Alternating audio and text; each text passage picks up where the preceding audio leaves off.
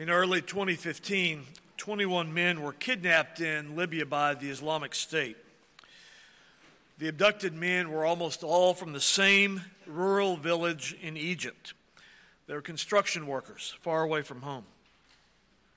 These men were tortured and abused for a month. And on a daily basis, they were given opportunities to deny Christ, told they would be let go. But they refused to do so. They were told they would be beheaded if they continued to confess Christ. They persevered.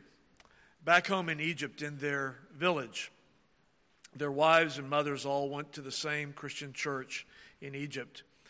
And they weren't praying for them to be released. They knew that probably would not happen. They were praying that their husbands would persevere to the end and be courageous in the face of martyrdom. The press didn't know what to do with this. When they went to the little village and they interviewed the wives of these men and the mothers of these men, and they said, I'm praying for my husband to have courage. These men refused to give in to, to fear fear of humiliation, fear of pain, fear of death. And on February 15th, these 21 Christian men were marched out onto the beach of Sirte, Libya, cameras rolling by ISIS camera crews. And as the Muslim executioners blindfolded them and walked up behind them, the first man was told, You have one last opportunity to deny Christ. And he shouted out with a full voice, Jesus is Lord. Within five seconds, his head was sliced off. the second man, same opportunity. He shouted out louder, Jesus is Lord, and was beheaded. It happened 21 times. ISIS used this as a propaganda video. but back home in Egypt, their wives and their mothers were rejoicing that their husbands, their sons, were unyielding in their allegiance to Jesus to the very end. That is strength and courage. Tonight we're going to be looking at this concept of biblical courage. When I think about what the scriptures teach about courage, I immediately think of two men, and so should you in scriptures. The first is Daniel. Now, what I want to point out as we look at Daniel and David for just a moment, these men we usually think of as, as models of courage, they had a hero. Their hero was Joshua. Daniel, you remember, after being told to stop praying by government order, opened his balcony window like every day, and according to Daniel 6, he prayed. He knew this could cost him his life and his position. But he didn't hesitate to obey God's command and was promptly thrown in the lion's den for his unwavering obedience to the commands of God. The Lord preserved Daniel in the lion's den, much to the amazement of his pagan captors. His trait of courage had been developed much earlier, decades earlier, when as a teenage boy of 14, Daniel had been carted off hundreds of miles east of Jerusalem across the Syrian desert to Babylon. And not only was he taken to a place where the weather is different, the geography is different, the language is different, the history is different, the national religion was pagan and different, the laws were different, and the food was different. when Daniel, as a teenage boy, was given food that violated biblical ceremonial laws, he courageously resisted and offered a better solution. He lived around 600 BC. Then there was David. Again, when we think of courage, we think of these two men, David and Daniel. David, of course, is a teenager. Now, moms and dads, you need to look at yourself and then look down the row at your teenager and say, Are they prepared to stand courageously? Have we trained them in such a way, biblically? Have we prayed for them such a way that they have begun to take on this character trait? David, as a young boy, teenager, also just like Daniel, takes on the giant, undefeated Philistine Goliath in 1 Samuel 17. But his trait of courage had been developed much earlier by hand to hand contact and combat with lions and bears. We're told about in 1 Samuel 17 while protecting his sheep. David lived around 1000 BC. But both of them would have read of the courageous exploits of Joshua who lived around 1350 BC. So by the time David burst on the scene in 1000 BC and Daniel in 600 BC, Joshua was set in Israelite history as the most heroic figure in their national history. He was the role model for courage. Joshua would have demonstrated courage 40 years before our text. I hope you're looking at Joshua chapter 1. I hope that alarm doesn't mean I'm done already, but we just got started. Uh, Joshua would have demonstrated courage 40 years before our text, back in Exodus and Numbers, when he led the untrained, untested army of Israel into their first battle against Amalek. That was just a warm up for what he'll be called to do. Tonight we're going to look at courage. I hope you're looking now at Joshua chapter 1, verses 5 through 9. We're going to look at the importance that Scripture places upon this character trait. Specifically, we're going to look at the courage of an 80 year old man. The man who spent the first 40 years of his life in Egyptian slavery and the next 40 years in the wilderness as Moses' assistant. And now Joshua has been called as an 80 year old man upon the death of Moses. He's been called to lead one of the most difficult nations ever the Lord tells him to get up and begin the battle and tells him that he'll triumph. And then the Lord does something in, that's astounding. In rapid succession, the Lord issues the same imperative. Look at your text, verse 6, 7, and 9. And I'm going to say quite a bit in just a moment about why the Lord repeats this imperative. Let's seek the help of the Lord now as we prepare to hear this very important text. O sovereign God, help us to so hear your holy word that we may truly understand, and that understanding we may believe, and believing we may follow in all faithfulness and obedience, seeking your honor and glory in all we do. We pray in the name of Jesus our Lord. Amen. Now, I want you to look carefully, first of all, at all of the promises that Joshua has given in our text. If you're looking at Joshua chapter 1, you'll notice some of the promises and these promises that are given. And I want you to notice they're not as simple as they seem at first blush. For example, in verse 3, look at the promise contained there, where the Lord tells Joshua, Every place that the sole of your foot will tread upon, I will give you. But you have to get to it first. Right now, Joshua and Israel are standing on the east side of the Jordan River, which is, we will be told in Joshua chapter 3, a raging torrent of a river with class 5 rapids. And Joshua has to get women and children and old folks and livestock across the Jordan River, and there are no bridges, no pontoon boats, and no airlifts. And oh, by the way, Joshua, when I tell you in verse 3, every place that the sole of your foot will tread upon, I will give you, you will have to fight every step of the way against heavily armed, entrenched Canaanites. Then there's another promise. Look at verse 5. the Lord tells Joshua, No man shall be able to stand before you all the days of your life. But every nation of Canaan will try to stand against you. They will use every means of warfare at their disposal. Another promise, look at it in verse 5. This, this, by the way, this section is filled with promises and imperatives. In verse 5, the Lord says, As I was with Moses, so I'll be with you. I'll not leave you nor forsake you. But had that fact prevented Israel from complaining against Moses? No. Would it prevent Israel from constantly challenging Joshua's leadership? No. And then in verse 6, another promise. Joshua 2 This people you shall divide as an inheritance the land. And by the way, that's going to be a major ordeal. We'll spend several chapters looking at this division of the land.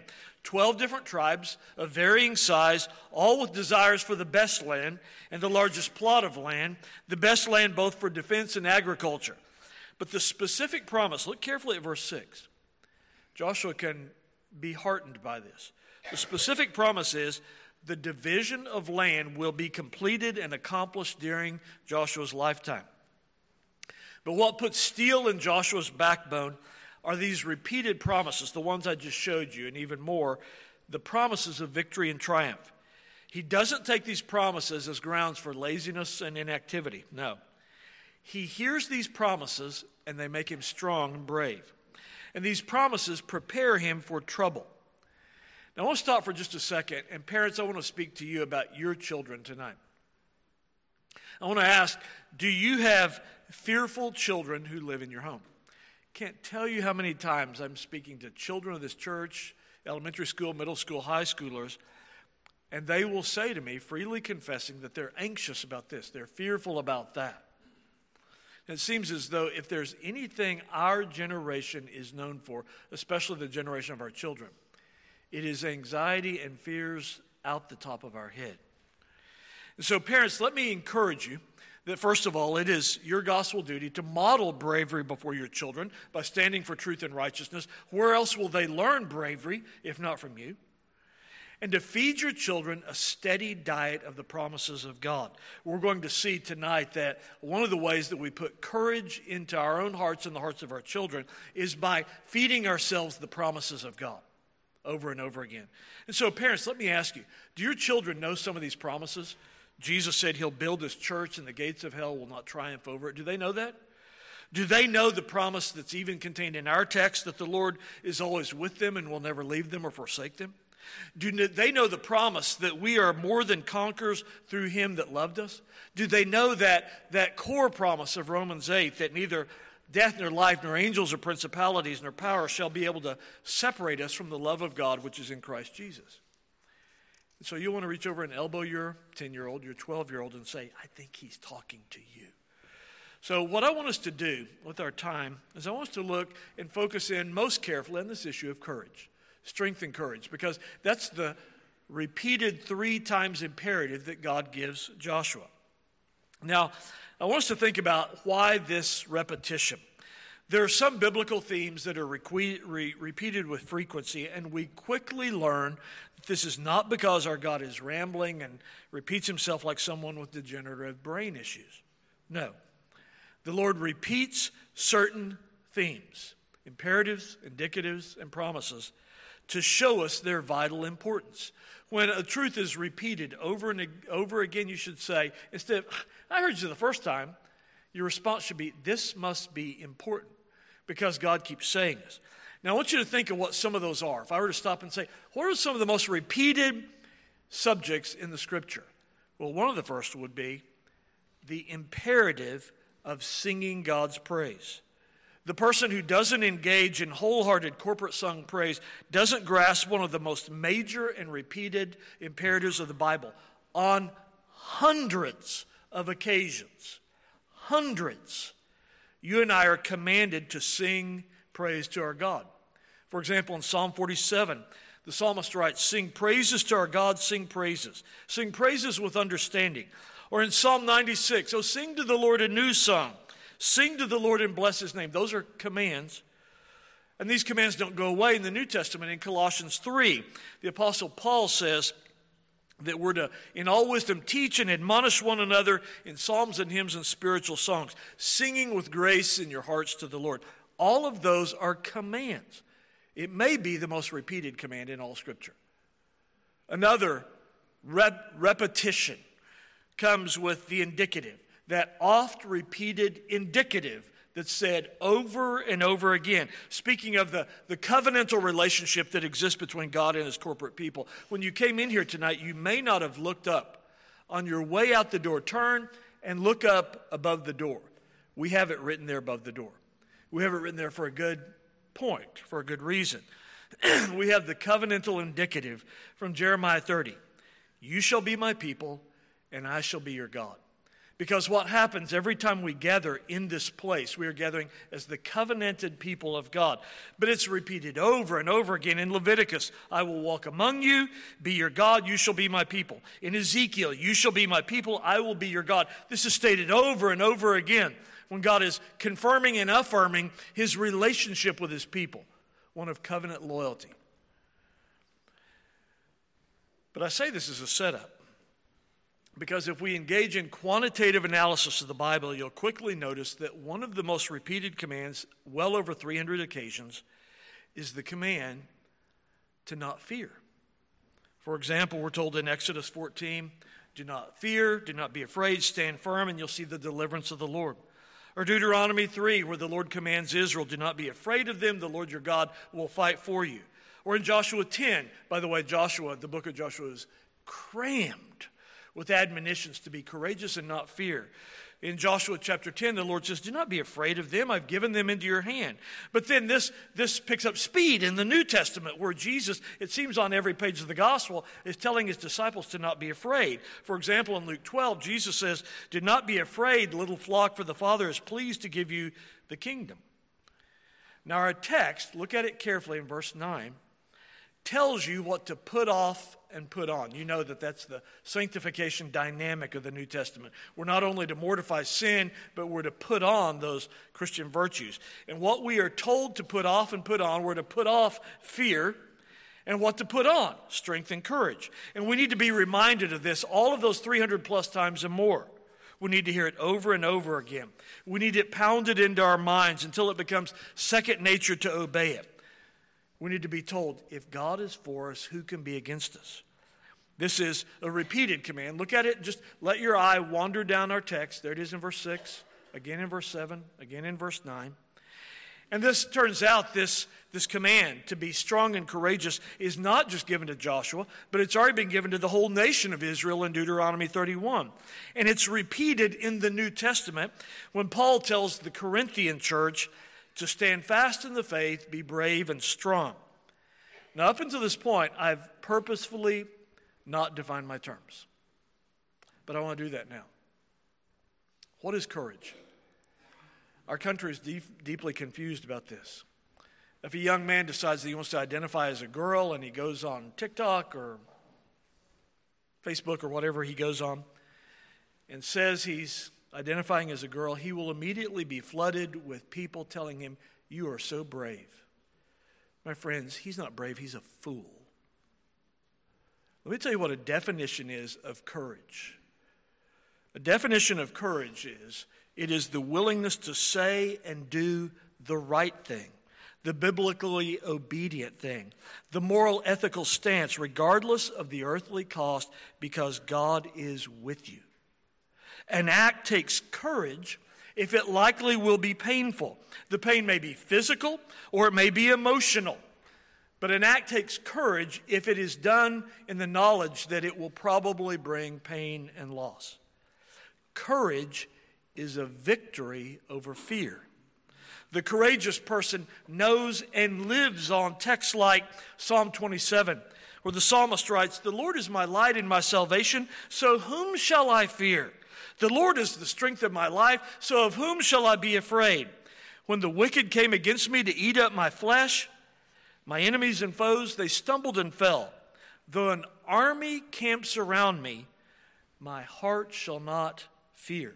You see, the godly, mature man, he has committed texts like that to memory. He feeds his soul on those. By the way, strength and courage. Right now, if you're a wife and you're elbowing your husband saying, Are you hearing this? It's not just for men. Strength and courage are for godly women as well. Do you remember what we're told about the Proverbs 31 woman?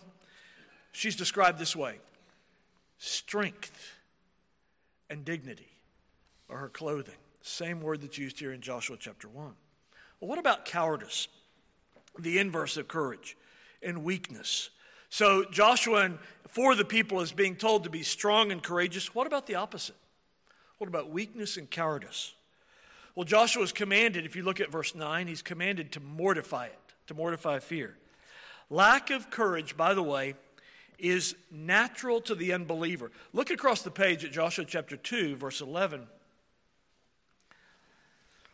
or Rahab, who's about to be shown as one of the great models of courage for women. And by the way, she's not, not even a, a, a mature believer. We're going to see her as a brand new believer, but she's courageous. And look what she says about all of her Canaanite countrymen in Joshua 2, verse 11. She says, As soon as we heard these things, that is the victories of Israel's army, as soon as we heard these things, our hearts melted neither did there remain any more courage in anyone because of you. For the Lord your God, He is God in heaven above and on earth beneath. The reason why, of course, they're fearful is because they're unbelievers. Unbelievers have no promises or future to lean on. They have no spiritual strength that comes from the indwelling Holy Spirit. Should we be surprised when lost people are cowards? No, a thousand times no. That's their nature. I have to remind you as well that God's wrath will be poured out on the coward. To close the book in Revelation 21, John writes that the cowardly, the unbelieving, the sexually immoral, all liars, shall have their part in the lake which burns with fire and brimstone, which is the second death. Carl, are you telling me that God wants me to buck up and act tough? My natural resources and temperament and personality don't work that way. No, I'm not telling you that. Because repeatedly the Lord adds this caveat on to all commands to be strong and courageous. In Ephesians 6, Paul writes, Be strong in the Lord and in the strength of his might. To be strong in the Lord means to renounce all your own strength and to cry out to God for his. Oh, Carl, but even with God strengthening me, I'm just too weak to overcome this sin, this obstacle. I'm just too cowardly to take on this issue. Keep one finger here and look back at Ephesians 1, the text we looked at this morning. Ephesians 1, and I want to remind you that one word we saw this morning. For you as a believer tonight, and you're saying, Carl, I just can't be strong. I'd like to be. I'd like to be strong and courageous like God commands his people to be, but I just can't be. Do you remember what Paul is praying for for the Ephesian church in Ephesians 1:18? He says, I'm praying that the eyes of your understanding being enlightened, that you may know what is the hope of his calling, what are the riches of his glory, of his inheritance in the saints, and what is the exceeding greatness of his power towards us who believe, according to the working of his mighty power, which he worked in Christ when he raised him from the dead and seated him at the right hand. The point is, as I said this morning, is you have access to the power that raised Jesus from the dead to strengthen you and give you courage.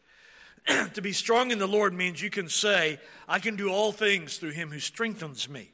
To be strong in the Lord means that you ask the Lord to keep the long term view, long term goal in view. This is what gave our Lord Jesus courage. We're told in Hebrews 12. He persevered for the joy that was set before him, enduring, enduring the shame of the cross. What I want to do for a few minutes is I want to give you help. I don't want to just tell you about God's command and say, There, go obey. Be strong and courageous. I want to point out 10 helps that God has given you to be strong and courageous. And I would encourage you, I rarely scold people and tell them they need to take notes, but you need to take notes here. Because what I want to do is I want to point out 10 helps that God has given, 10 means that you can use to be strong and courageous when you feel weak and cowardly. 10 helps. The first is understand that grace is to make us strong. We're told in 2 Timothy 2 1, My son, be strong in the grace that is in Christ Jesus. The writer of Hebrews says in Hebrews 13, Don't be carried about by strong, strange doctrines. It's good that the heart be strengthened by grace. How? How does grace make us strong? Because grace reminds us that we have nothing and can do nothing by the power of the flesh, only as God freely and sovereignly supplies, grace makes us strong in the Lord. Second help to be strong. The forgiveness of sins is guaranteed to make you strong.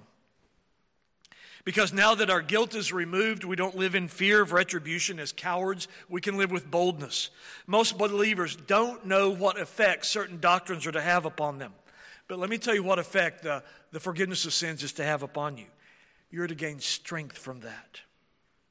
When you understand that your slate has been wiped clean, that you don't have to face God as, as a, an angry judge, but as a father, that is to make you strong. A third help to be strong and courageous the presence of God. Understanding the omnipotence of, or the omnipresence of God that He is here and by His Spirit is even indwelling you. Joshua is told this in Joshua 1, verse 5, and Joshua 1, verse 9. I will never leave you or forsake you. That should make you strong, rightly understood. You're never to have the fear of loneliness and standing alone, thinking, I, I can't stand against these people alone. You don't have to. You have the presence of God, you have the indwelling third person of the Holy Spirit to make you strong. A fourth help to make you strong and courageous the knowledge that the one with you is greater than your adversary. The one who is with you is greater than any adversary. When you think about the cultural flood tide that is coming in upon us and say, I can't stand against the flood tide, they're too strong an enemy. No, the one who is with you is stronger. You remember in Second Chronicles 32 that beautiful picture when Israel was surrounded by the armies of the pagan king Sennacherib. And King Hezekiah went around to his men and he encouraged them by telling them, Be strong and courageous. It's fascinating how often that phrase is used. Be strong and courageous. Don't be afraid before the king of Assyria nor all the multitude that's with him, for there are more with us than him. When you do the numbers, you think, No, they're not. He's speaking about the presence of the Lord. John says it this way in 1 John 4. You're of God, little children, have overcome them because he who is in you is greater than he who's on the world. The scripture teaches us to count the numbers and always recognize because God is with us, we are never outnumbered. A fifth help to make us strong and courageous the joy of the Lord. We're told in Nehemiah chapter 8 the joy of the Lord is our strength. How do we go strong?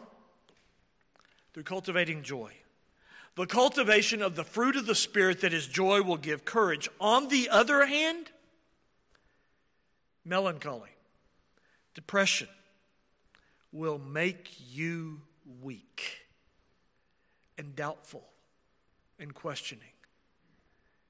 If there's anything that many folks in this room need to cultivate strength, it is the joy of the Lord. A sixth help to make us strong and courageous. Knowing that God is sovereign over our battles should make us strong and courageous.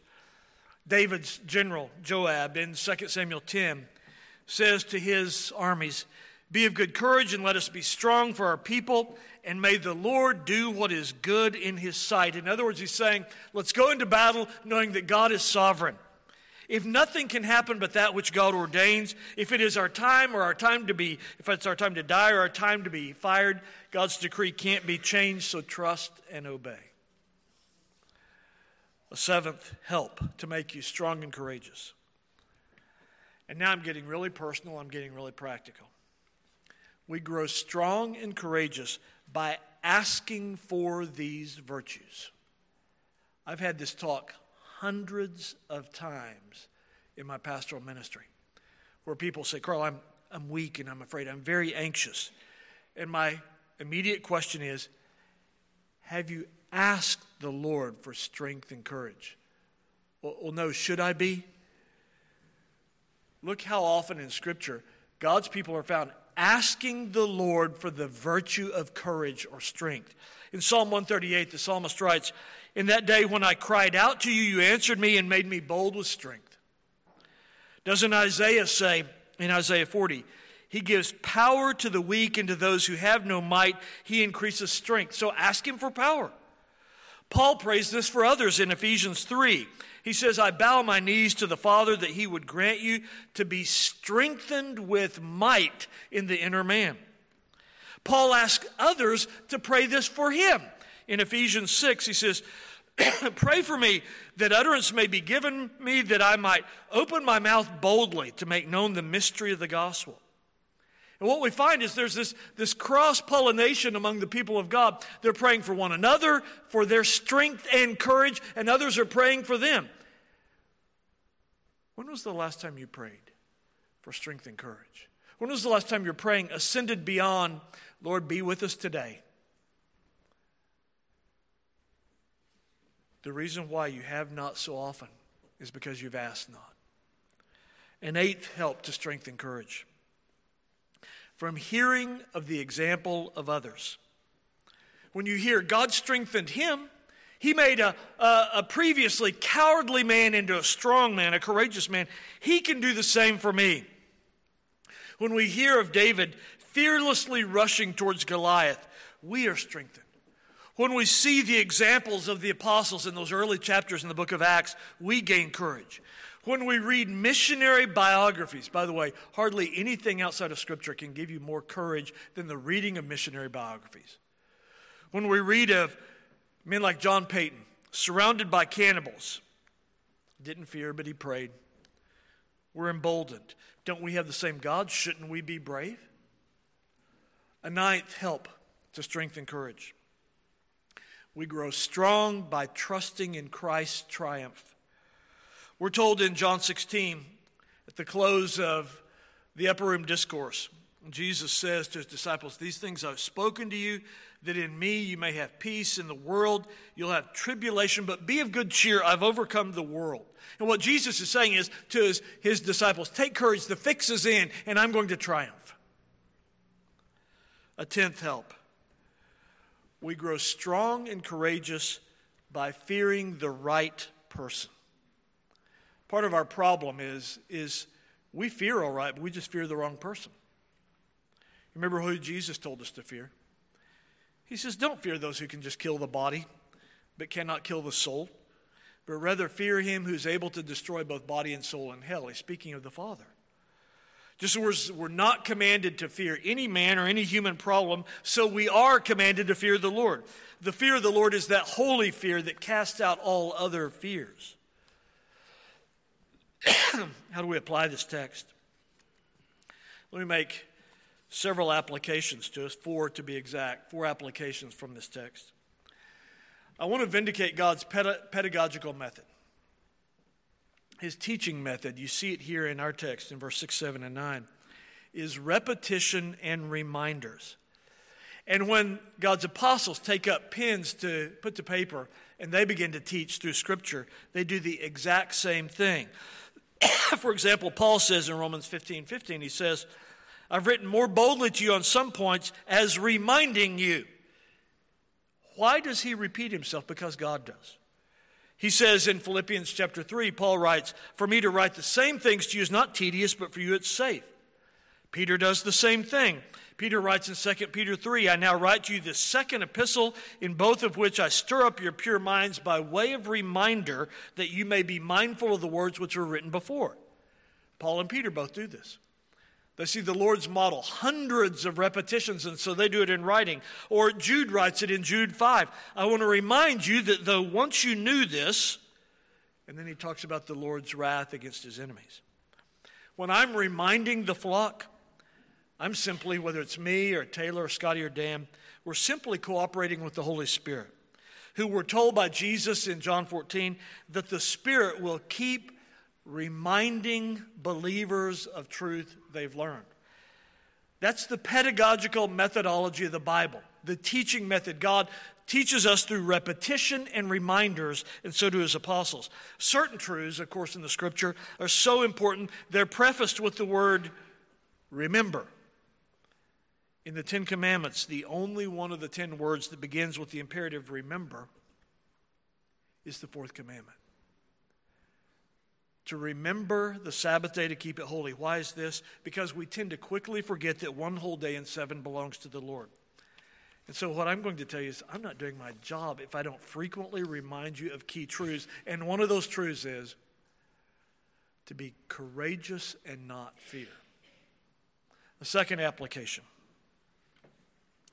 Right now, I know from speaking with some of you, some of you are facing very difficult issues medical issues, financial issues, family issues, and you're feeling weak and afraid.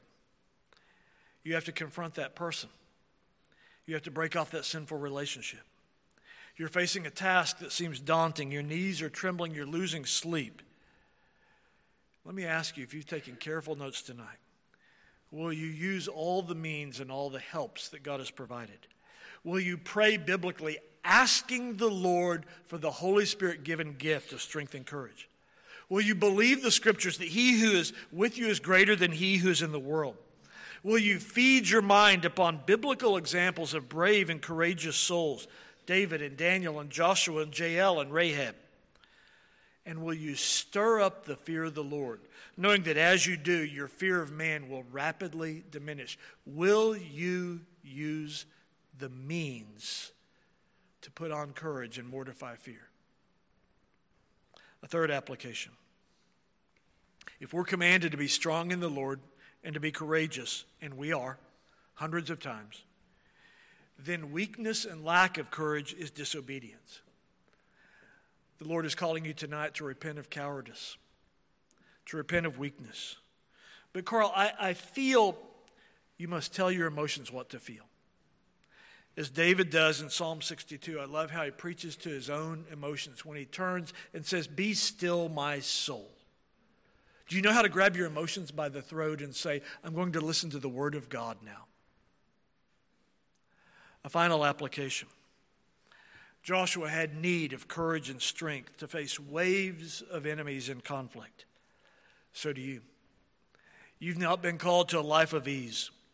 You must battle against a three front army who's coming at you fast the world, the flesh, and the devil, and against unbelief and compromise. In 1521, Martin Luther was summoned to the city of Worms. When you read it on paper, it looks like the city of worms, but you know Germans, they don't know how to pronounce things. So he was summoned to the city of Worms for a, a trial, a heresy trial, to answer charges by the Roman Catholic Church that he had been teaching two specific doctrines sola scriptura and justification by faith alone. So he went to vindicate his teaching. As he drew near the city of Worms, a, a messenger came out of the city gates and told Luther if he came any further, he would not be given a pass of safe conduct. At that moment, a friendly citizen appeared in the woods and warned him, Don't enter the city. Danger is everywhere.